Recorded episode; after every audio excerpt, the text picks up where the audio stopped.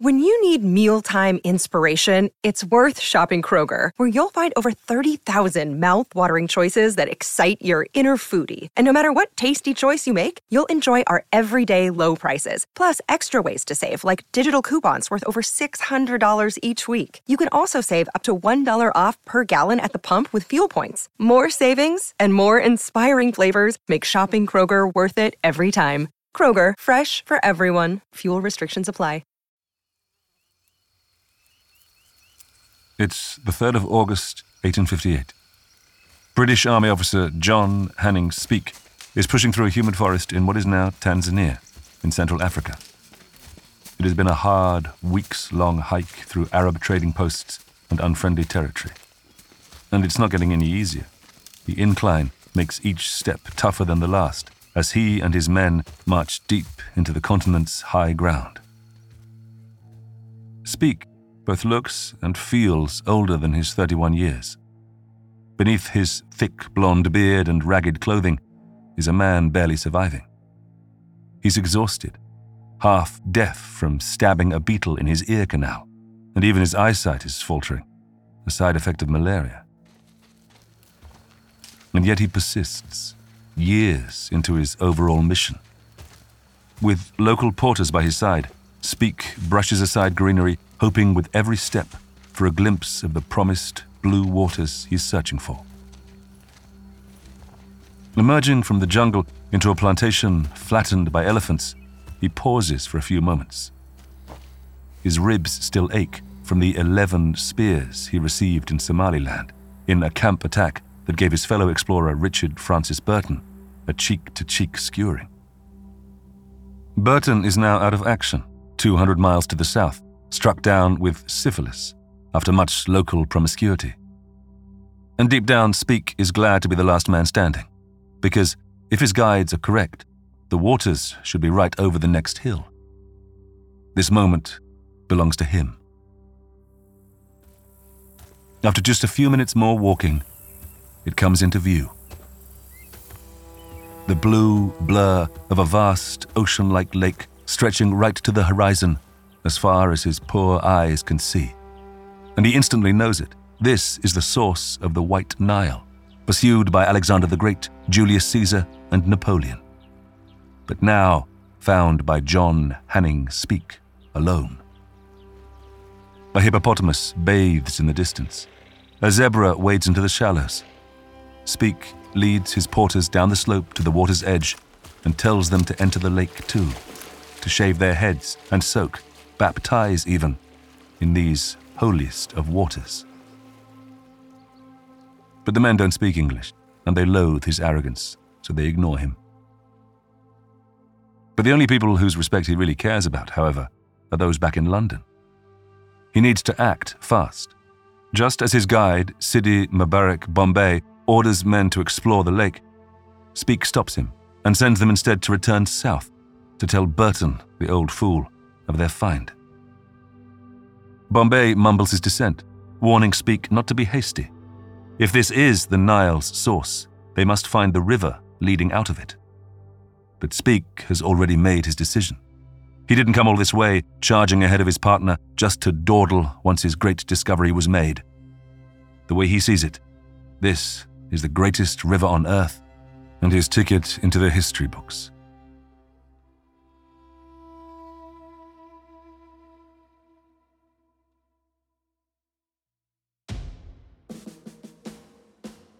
The longest river in Africa, and maybe the world, the Nile snakes across 4,000 miles through 11 African countries. Discharging 80 billion gallons of water daily, it supports animals from crocodiles to rhinos to hippos, 200 species of fish, and a quarter of a billion people. In its development of ancient Egypt, this waterway was perhaps the birthplace of civilization itself. But how have humans tried to harness this river? And why have so many failed so bloodily? What of the religions and cultures that have grown from the Nile's waters? And how has it drawn emperors, prophets, explorers, and engineers to its banks? And to what end? I'm John Hopkins. From Noiser, this is a short history of the River Nile.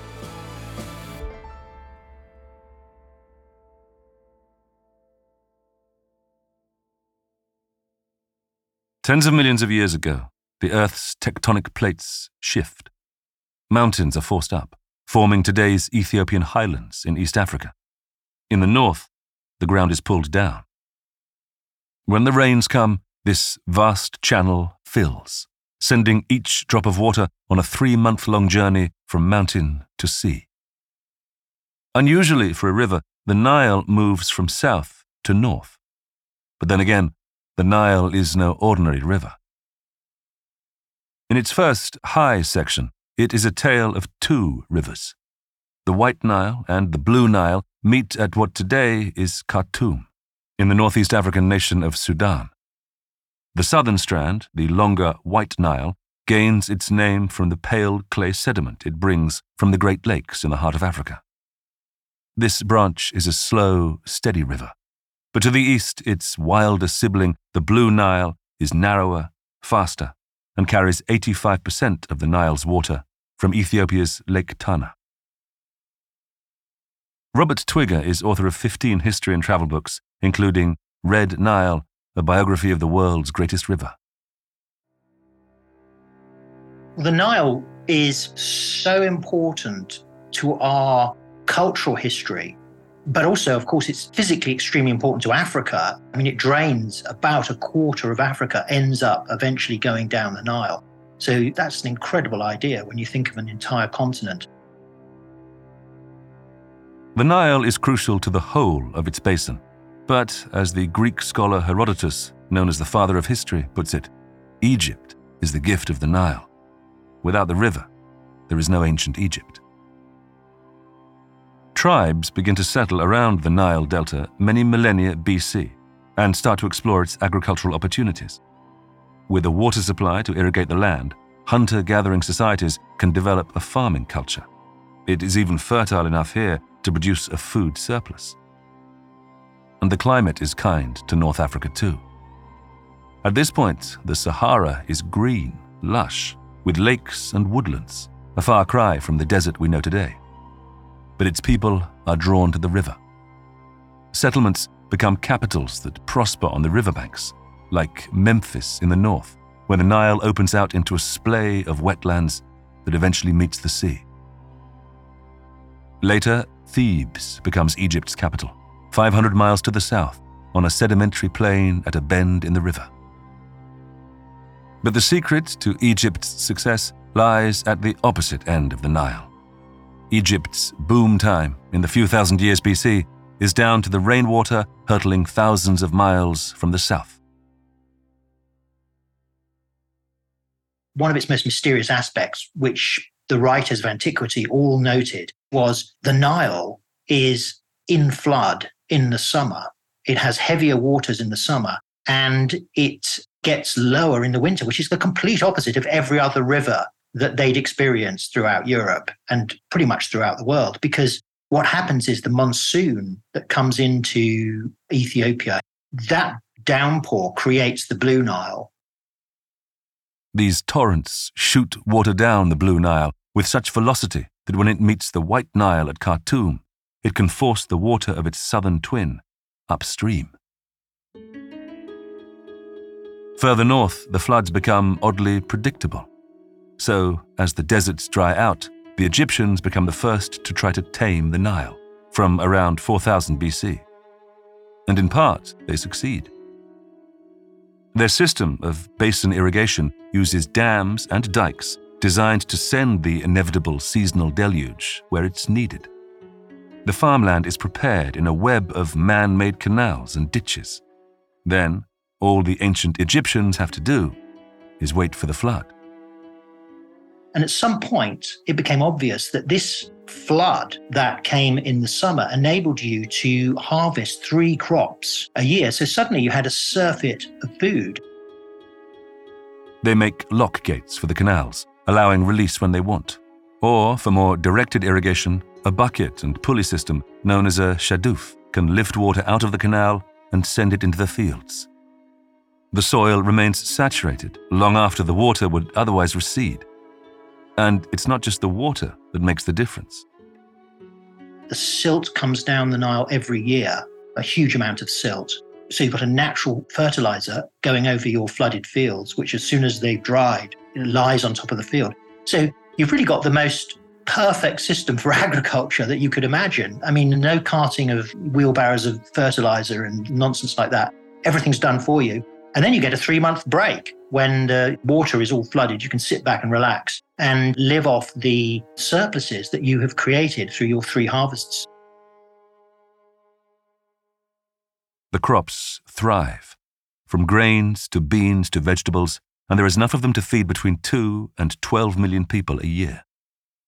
With an excess of crops comes a proliferation of trade, with locals dealing in wheat, flax, and papyrus. And the area is no longer just a collection of smaller communities. It's a land united by its reliance on the river, the food it brings, the commerce and transport that connects people into settlements and settlements into a country. By 3000 BC, the Nile has made Egypt the world's first recognizable nation state. The Egyptians build not just what they need, but what they want, to demonstrate their superiority and might. Near the city of Thebes, whose ruins can be found within the modern day Luxor, is the Nile's Khufu branch. Now long since vanished thanks to the shifting sands and a current forceful enough to change its own course, the Khufu is crucial to the region's unique architecture. Because on this stretch of water, colossal stones and materials are sailed on barges to construct the pyramids that will far outlast the dynasties that rise and fall like the river itself. With no Nile, these wonders of the world would simply not exist. And the river does rise each summer with the rain, peaking in September and receding in October. The nutrient rich silt it leaves is the Egyptian economy's magic ingredient. The annual flood means three seasons each year inundation, growth, and harvest. But that is when it goes to plan. It won't be until thousands of years later that the flow is truly tamed. In the time of the pharaohs, too much water means whole villages are wiped out. Too little, though, spells famine, like the great mega drought of around 2200 BC, which brings three centuries of food shortages. No wonder then that the Nile becomes the subject of myth, built into the region's religion. Like all mythology, it's really an encoded explanation of the relationships and the importance of various elements in the life of ancient Egyptians. So basically, the sort of desert god was Set, and he was being dethroned as they moved more towards the Nile. And in his revenge, he constructs this lead coffin for a party. it's a pretty crazy story, but all the other gods are asked to try the coffin for size. Of course, he's secretly got the measurements of Osiris, his brother, who he really dislikes. And Osiris perfectly fits the coffin, and being a lead coffin, Set shoves it straight into the Nile and it sinks to the bottom, and Osiris dies. And Isis, who is Osiris's wife, is so upset she sheds a huge amount of tears, and those tears become the flood of the Nile. Ultimately, wherever this water has come from, it is where it's going that matters. The floodwaters are measured using nilometers, vertical columns charting the water's depth.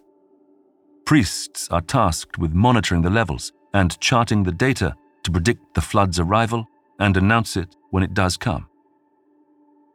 So crucial is the quantity of water that taxes are set according to the amount of water expected. If a good harvest is coming, locals will be richer and therefore can withstand higher taxation. The Nilometers don't just monitor the height of the water, but also its color. Thanks to the silt, the river runs red, something that may be referenced in stories from another religion. One of the famous biblical plagues was that the Nile would become red with blood.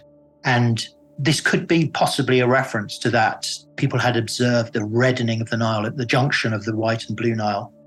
Moses of the Hebrew Bible, according to Josephus, his name, Mo, is a river and says means saved by. Moses was saved by the river. Like the infant Moses saved from Pharaoh's wrath, the infant Jesus and his family used the Nile as a means of escape.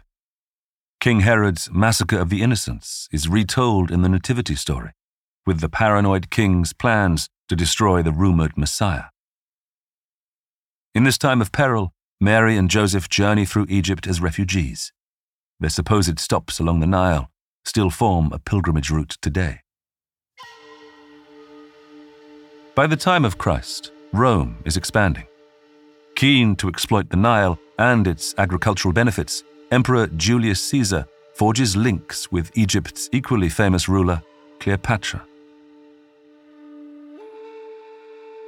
That's the connection to the modern era because Julius Caesar, by marrying Cleopatra, becomes the ruler of Egypt. And at that time, Egypt was considered the prime colonial outpost of the Roman Empire because it had such a huge supply of grain. It was because of the Nile, because of the flood and the several harvests. It was a great source of grain for the Roman Empire, which needed it to expand. And so that relationship with Cleopatra became very important. There are literally so many sort of mega stories that are compacted into the single narrative of the Nile. It's rather amazing.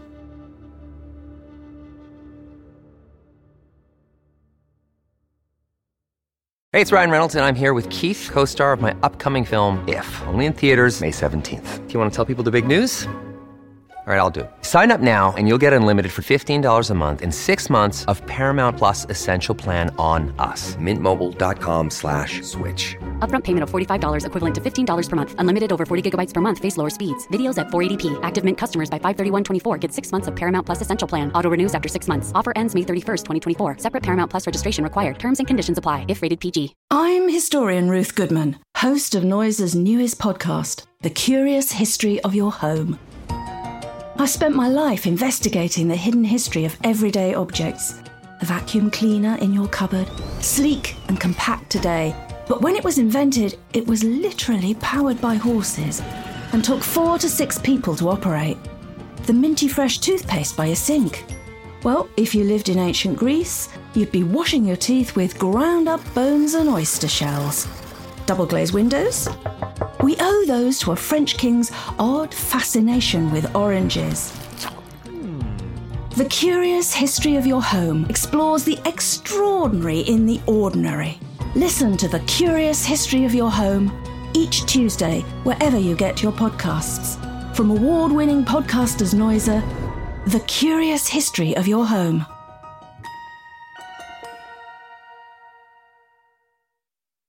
Further south, in the land of Nubia, between Egypt and today's Sudan, water is more scarce and more crucial. But great kingdoms have already been and gone beside the river here. The city state of Kerma prospered in the few millennia before Christ. And the kingdom of Kush, sufficiently powerful to split from Egypt, extended 2,000 kilometers along the river, from the shallow, boulder strewn cataracts of the Nile near Aswan all the way to Khartoum. But though many crave ownership of the Nile, it is still too long for any one power to dominate. The mighty Romans may now control the northern Nile, but even such a great empire has its limits. It finds them further south, in the Sud that names today's Sudan. The word means barrier, and to the troops and tradespeople lost to its swamp, it truly earns its name. The marshes bar Rome from pushing south, leaving the Sud to local tribes like the Dinka and Nuer people, nomadic groups who live off the land. They treasure cattle above all else and lead them around the region to graze, while their warriors sometimes fight each other for territory. But though they struggle to find peace between themselves, they learn to live with the temperamental Nile.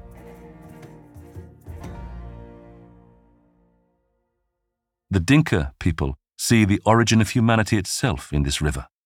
The first woman, they say, was impregnated by the river spirit, the singular ancestor. And thanks to the impassable terrain, there are few outside intruders. But it's a different story in the north.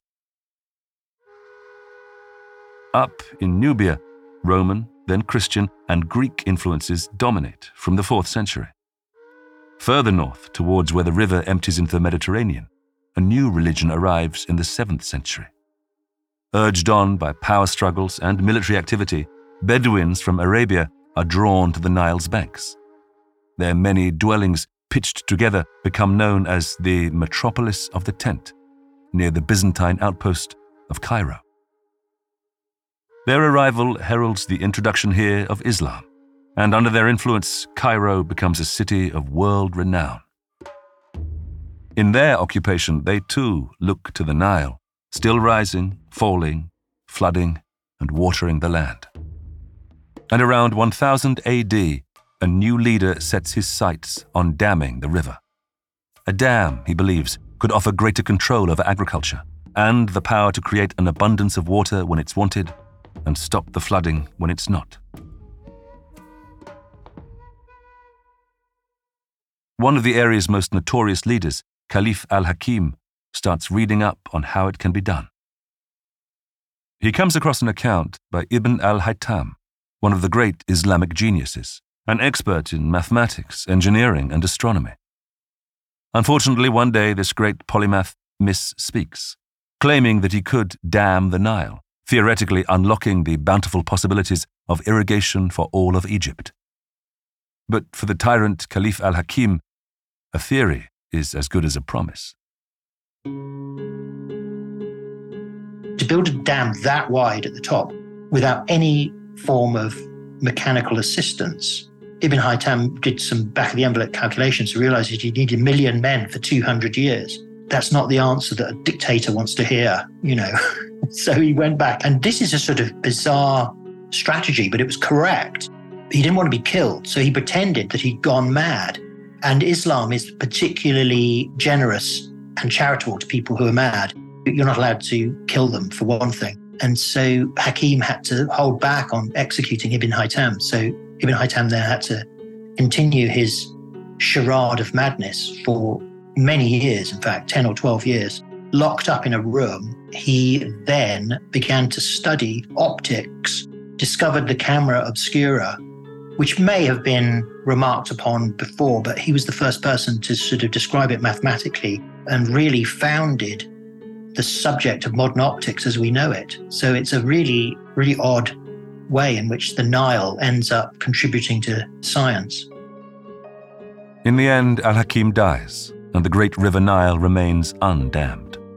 Uncontrolled, the river keeps rolling, and sometimes plays a much more sinister part in the lives of those who live beside it.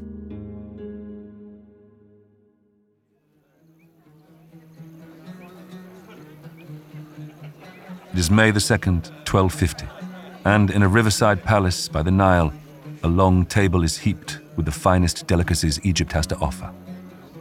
The city's best musicians play as the feast gets underway and the wine begins to flow. In the center of it all is the arrogant young Sultan Turan Shah. He has crushed the Crusades, imprisoned Louis IX of France, and is throwing a celebration in his own honor. It's the end of his first six months of power, but it will also be his last. As women dance for him, Turan Shah throws food to his favorite slaves and punches to his least favorite. Nearby stand the men he has recently promoted to bodyguards or advisors. There are those who say he should instead have rewarded the mercenary Mamluk clan, who helped him defeat the Crusaders. But Turan Shah does not like being told what to do. He bangs on the table to demand more wine, but just then, a muffled scream comes from outside. At the open doorway stands one of Turan Shah's finest commanders, Baibars, destroyer of the Crusaders. But as the commotion outside grows, rather than rushing outside to defend his master, Baibars fixes Turan Shah with a stare and draws his sword. Because he is an unrewarded Mamluk, just like those who pour in unimpeded behind him, blades pointed. Furious, the Sultan gets to his feet as Baibars now approaches. Turan Shah raises a hand to stop him, but his trusted commander lunges over the table and impales it. Screaming in pain and disbelief, Turan Shah stares at his pierced hand, then at the onslaught of warriors, and realizes this is an uprising he can't stop. So, grasping his bloody hand with the good one, he dodges the treacherous guard and runs for his life. Escaping with nothing, he needs swift sanctuary. Outside the palace, he quickly chooses one tent in a long row standing alongside the Nile and bursts in. The trader inside barely has time to recognize this uninvited guest before he sees the mess his dripping wound is making. Turan Shah follows his gaze to the red streaks behind him, a blood trail to lead his pursuers to him. He can't stay here. So Turan Shah flees further down the Nile's path, slipping on stones that drop down to the river. He can hear the Mamluks close behind. He's not going to be able to outrun them. Can he reason with them, after all? Overlooking the river looms a stone watchtower. Could this be a hiding place? Or maybe there will be some friendlier guards here, men whom he could persuade to see reason. Faint now from the blood loss, he staggers towards it and climbs one handed up the ladder. But on reaching the top, there is an unnatural warmth. And then he sees the flames. They've set the tower on fire. He must escape again. Scalded, he scrambles back down, his pursuers mere yards behind him now. He stumbles to the river, desperate for water to cool his burns. He's still on the shore when a new agony rips through him, a thrown spear piercing his ribs. He lurches forward, drops to his knees, and he's in the water. Then the arrows begin. He is struck, and again. Deeper he wades. He shouts an offer to resign, hands raised, blood streaming down one arm. But when he sees Baibars enter the water, drawing his knife, Turan Shah knows it's over. Mamluk soldiers join them, knee deep, and as the blades connect, the red, silted Nile becomes redder.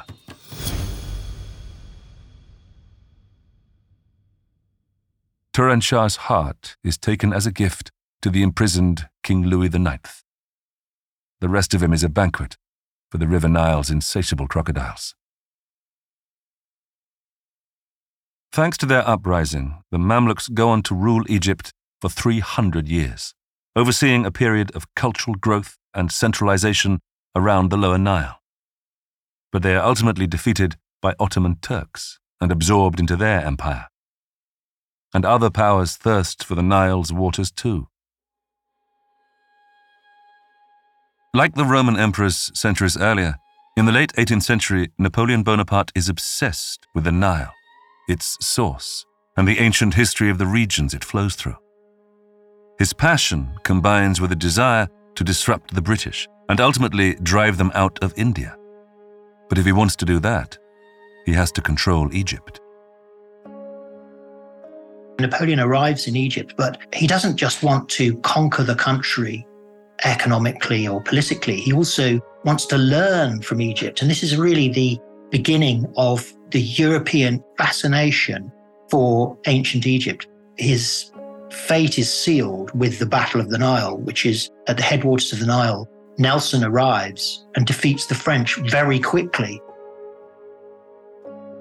The battle is the culmination of a Mediterranean cat and mouse game between British and French fleets. And Nelson's victory sees him given the title Baron of the Nile. But while Napoleon is defeated, he leaves many scholars in Egypt, busily researching and excavating, starting a new field of study, Egyptology. While reinforcing a fort during the conflict with the British a few miles from the Nile, a French soldier makes a crucial discovery.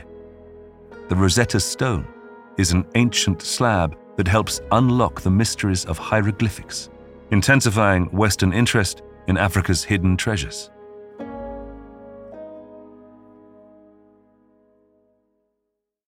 Control of the river remains center stage. But the first serious attempt to dam the Nile comes from Egypt's energetic new leader, Muhammad Ali, in the 1830s. He plans for a barrier to slow the flow at Cairo, retaining water to allow year round irrigation, limiting famine and flood. But the question is where will he find the stone to build it? Easy, he thinks. Demolish a pyramid. Fortunately, the plan becomes too expensive, and the last surviving wonder of the world is saved. But halfway down the continent, at the other end of the Nile, the British are coming. Amazingly, by the mid 19th century, the river's source remains uncharted. Many have tried to find it and failed, halted by the unpassable marsh of the Sud. Maps of the time show a mystical mountain range in the heart of Africa, snow capped high ground that surely sends water down the White Nile. But finding the real source becomes increasingly appealing to Westerners with eyes on Africa's money making opportunities. Whoever finds the source can perhaps control the water, control the commerce, and grow an empire. To avoid the marshland, European explorers now enter from the east coast, but find no such mountain range. There are individual mountains, but no signs that the Nile begins there. What they do find are rumors of great lakes. So attention shifts to this new theory. Could a central lake be the river's source? And if so, where? It falls to a former soldier of the British East India Company to find out. The first real expedition is Burton, who's this incredible Victorian explorer, a polymath, multilingual. He'd been involved in various attempts to go to forbidden cities. He went to Mecca. He was the first Briton to go to Mecca in disguise. He also went to the forbidden city of Harar. Richard Francis Burton, once met, is not easily forgotten. Described by the writer Bram Stoker as a steely looking gentleman, Burton is nonetheless a worldly, knowledgeable man, skilled in 29 languages and fascinated by each culture he encounters. His employer is the Royal Geographical Society, but ultimately he only ever works for himself, and the world is his workplace. On his quest for the Nile's source, Burton takes a younger explorer, John Hanning Speke, a blonde, devil may care aristocrat.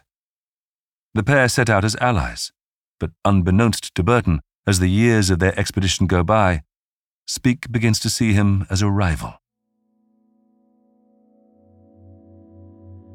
Burton unfortunately was sick. I mean, this is sort of a kind of morality tale. Don't get ill when you're on an expedition if your number two is more ambitious than you are. So his number two was this character called Speke, who was nothing like as talented as Burton, couldn't speak any foreign languages, hadn't really traveled many places apart from India and England. But Speke was healthy and strong, and he pushed further north and found Lake Victoria. Speke leaves Burton to recover from his latest illness and travels north with their guide Sidi Mubarak Bombay. He is led to the vast body of water and knows that he's done it. The high ground and size of the lake is all he needs to determine that this is where the Nile begins. Speke is imperialistic and brash, lacking Burton's instinct to gather evidence and appease locals. And, though it's known here as Nyenza Namloiwe and others, Speke is unimpeded by the absent Burton, who tends to respect and retain local names. So he renames it Lake Victoria, after his queen, then rushes back to tell the older, wiser, and now furious and envious Burton. The senior explorer plays down Speke's accomplishment and chooses not to visit the lake. But while Burton stays on to explore the east coast, Speke hurriedly books an early boat back to Britain. The pair had agreed to present to the Royal Geographical Society together, but Speke rows back on that, telling anyone who will listen that he has found the Nile's source in Lake Victoria. And while the Royal Geographical Society request further exploration for more evidence, they largely believe him. Burton arrives home incensed. When Speke decided to betray him and sort of turn against him, Burton really gave him both barrels in terms of debate. And Speke was feeling a bit guilty because he, of course, he knew that he had made this agreement and that he really did owe all his prominence to being selected by Burton for the expedition. So when they came to debate, Speke was really quaking in his boots. In 1864, in Bath, Burton and Speke agree to settle the matter in a public discussion. Their preliminary meeting is uneasy. Speke's backers perhaps have been encouraging his blinkered attitude. But faced with his old ally, it's possible remorse creeps in at last. Out shooting one afternoon, ahead of the debate, he is seen to disappear behind a stone wall. There is a single shot, and Speke, survivor of countless attacks, diseases, and perilous adventures, dies at his own hand.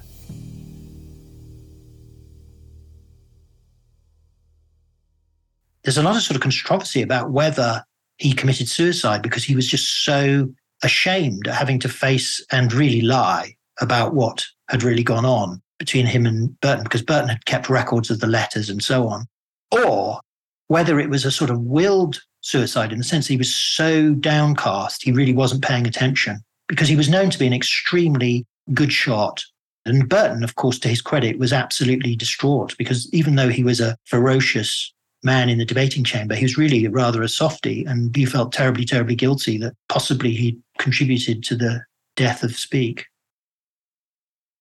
The explorations continue into the 1860s and 70s, with notable British explorers David Livingstone, then Henry Morton Stanley, finally proving Speke right, or near enough. Lake Victoria, or a feeder river into it, is considered the source of the White Nile. But to many, it's Burton who is most deserving of recognition. History has looked favourably on Speke and slightly neglected Burton Burton was a great writer, and his book, The Lake Regions of Central Africa, became a handbook for later explorers. So, really, Burton was a key figure there. Burton and Speke's guide, Bombay, is recognized by London's Royal Geographical Society for trekking the African continent from east to west, and assists Stanley in his search for the missing Dr. Livingstone. From source to mouth, Britain's interests soon dominate the Nile. Occupying Egypt in 1882, then Uganda and Sudan in the mid 1890s, the entire river is now controlled, for the first and only time, by one nation. With that control comes the trade, irrigation, and power that has flowed down the dynasties for centuries. Yet, truly harnessing the power of the water itself remains elusive. From then on, it's a case of a sort of mounting interest in damming the Nile. And once the British arrive, basically because the cost of building the Suez Canal is so great, it more or less bankrupts Egypt. And Britain uses that as a method of stepping in and taking control of Egypt. And once the British are there, they become very keen on improving the efficiency of agriculture and all of these things. And you've got all these engineers who've been busy draining and damming parts of India who suddenly think, oh, we can do the same thing here. And so that's really the start of this push to finally dam the Nile. In 1902, the dream becomes a reality with the opening of the first Aswan Dam. Devised by British engineer Sir William Willcocks, this modern wonder of the world is completed in just four years, a full year ahead of schedule. It is the largest masonry dam on the planet, and it helps feed and water Egypt's booming population thanks to year round irrigation. The flood can be controlled, and the dry season is no longer dry. And though it comes at a high price, with the submersion of an ancient kingdom, it brings with it a new industry tourism.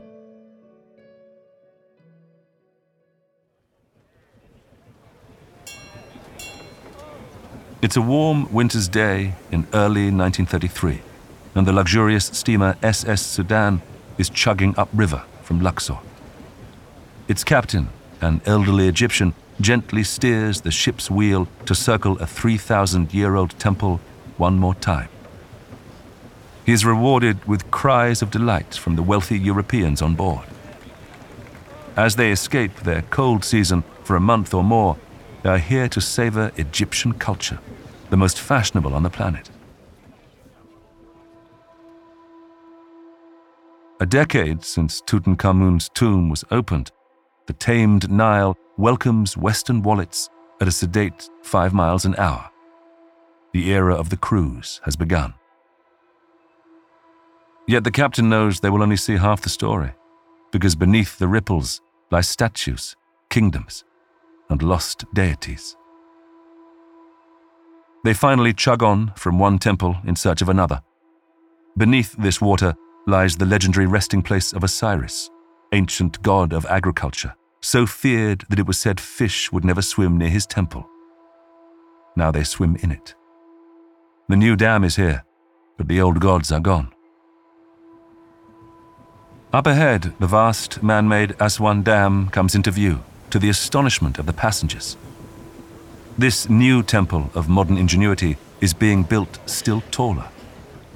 One traveller, an archaeologist, explains to another that not enough water is being retained, so the level will rise even higher, swallowing with it even more of the old world. As they sail on, the captain's favourite passenger approaches, the wife of the archaeologist, one Mrs. Agatha Christie. She asks him question after question about the landscape here and what lies beneath the surface. Research, she tells him, for a book she's writing. The conversation is interrupted by the passing of a tugboat carrying crates of cargo. The captain calls out a greeting and explains to the writer it's destined for one of the luxury hotels cropping up on the Nile's banks. A waiter comes along now with drinks for the tourists. After taking a glass for herself, the writer points excitedly at the bank, spotting a hippo and then a graceful pair of white, crane like egrets standing in the shallows.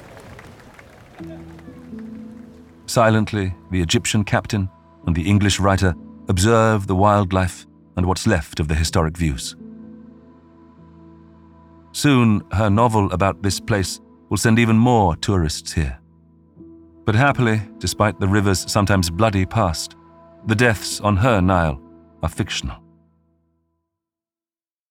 If the first Aswan Dam is brought about by the arrival of the British, the second Aswan Dam, half a century later, is inspired by their departure. After 1952's Egyptian revolution, its new leader, Gamal Abdel Nasser, looks for concrete ways to signal the country's bright future. And while the old Aswan Dam sought merely to slow and gain greater control over the Nile, his newly independent Egypt needs bolder plans. Once the British were kicked out in 1952, Nasser, who was the new leader, any ideas that were unpopular to the British were naturally going to be more popular with him. And he was looking around for a big, big project. The High Aswan Dam certainly fits the bill. Intended to replace the earlier dam, which doesn't retain enough water, the new construction will be built for Egyptians by Egyptians. But when American and British money dries up, Nasser turns to the Soviet Union for funds. After its completion in 1970, Egypt gains year round irrigation, hydroelectric power, and finally, an end to the annual flooding cycle. But it comes at the cost of Nubian heritage, as tens of thousands of people are relocated to create Lake Nasser, one of the world's largest reservoirs. And the holding back of the Nile's nutrient rich silt leads to coastal erosion further north and a disruption of the ecosystem. Elsewhere in the 1970s, the Nile's darker history gains another chapter in Uganda, where dictator Idi Amin uses the river's crocodiles to dispose of his enemies. The 20th century ends with the ambitions of Egypt's new president Mubarak to divert the Nile through Egypt's desert. The hope is that the desert will bloom again, as it did thousands of years previously. So that fantasy of diverting the Nile is pursued by Mubarak in the 80s and 90s, and it's called the Toshka Project. And right up until the late 90s, the idea was to drain Lake Nasser into this sort of second river, and it would bring life and a new vitality to Egypt. But, you know, you start building canals in the desert and you get massive evaporation. And the irrigation is going through areas that can be up to 40 degrees in the summer. And then it just fizzles out, you know, and we hear nothing more of it until the Egyptian Revolution, 2011, when Mubarak is, all his dreams of power are ended. And again, the river triumphs. You can mess with it to a certain extent, but beyond that, at your peril, try to interfere with the Nile, you uh, come to a sticky end. but the large scale projects continue. Ethiopia's Tekeze Dam of 2009 and its Grand Renaissance Dam, still under construction, raise the possibility of international disputes. What happens to your neighbor when you turn off the taps? To this day, Egypt, Sudan, and Ethiopia argue about the filling of reservoirs, the damming of the Nile, and the future of how to live sustainably alongside the river. It's definitely an instructive parable in living with nature. I think in the past, people had a greater awareness and acceptance of man's limitations. Then in the 20th century, hubristically, we could ignore it because we were able to interfere. I mean, Churchill famously said, wouldn't it be fun to send a Nile diving into some engine turbines as it leaves Lake Victoria? You know, that's a thought that fills most people with horror now. The idea that the most interesting thing you can do to a river is chuck it through a power turbine. So now we've got a much greater ecological understanding of the river. The more you mess around with it, the more you realize how interconnected it is. For centuries, the Nile has been believed to be the world's longest river, although recent remeasuring of the Amazon may put it into second place. But the precise length doesn't matter so much as what the river brings and has brought for thousands of years. But of course, the Amazon is not as culturally significant to us. If you think about Egypt as the cradle of civilization, along with the sort of Tigris Euphrates, and then every subsequent cultural innovation, if you like, through religion and science and literature and so on, they all have referenced or been connected to the Nile in some way. So it's really a sort of a mains cable of our history in some curious way. Today, satellite images of Africa at night demonstrate the extent of human reliance on the river. A line of electric light illuminating the Egyptian Nile in a region otherwise dark settlers are still drawn to it, like moths to a flame. As to its future and our changing relationship with our environment, only time will tell. For now, the unstoppable Nile rolls on, from Africa's heart through swamp and floodplains, past cities, tents, and temples, before finding freedom at last in the sea if there is a message or metaphor, it is as a sort of parallel to our greater understanding of how we fit into the world, you know, and how the river itself might even be thought of as an organism in its own right. And we finally maybe are respecting that and at least understanding it much better than we did before.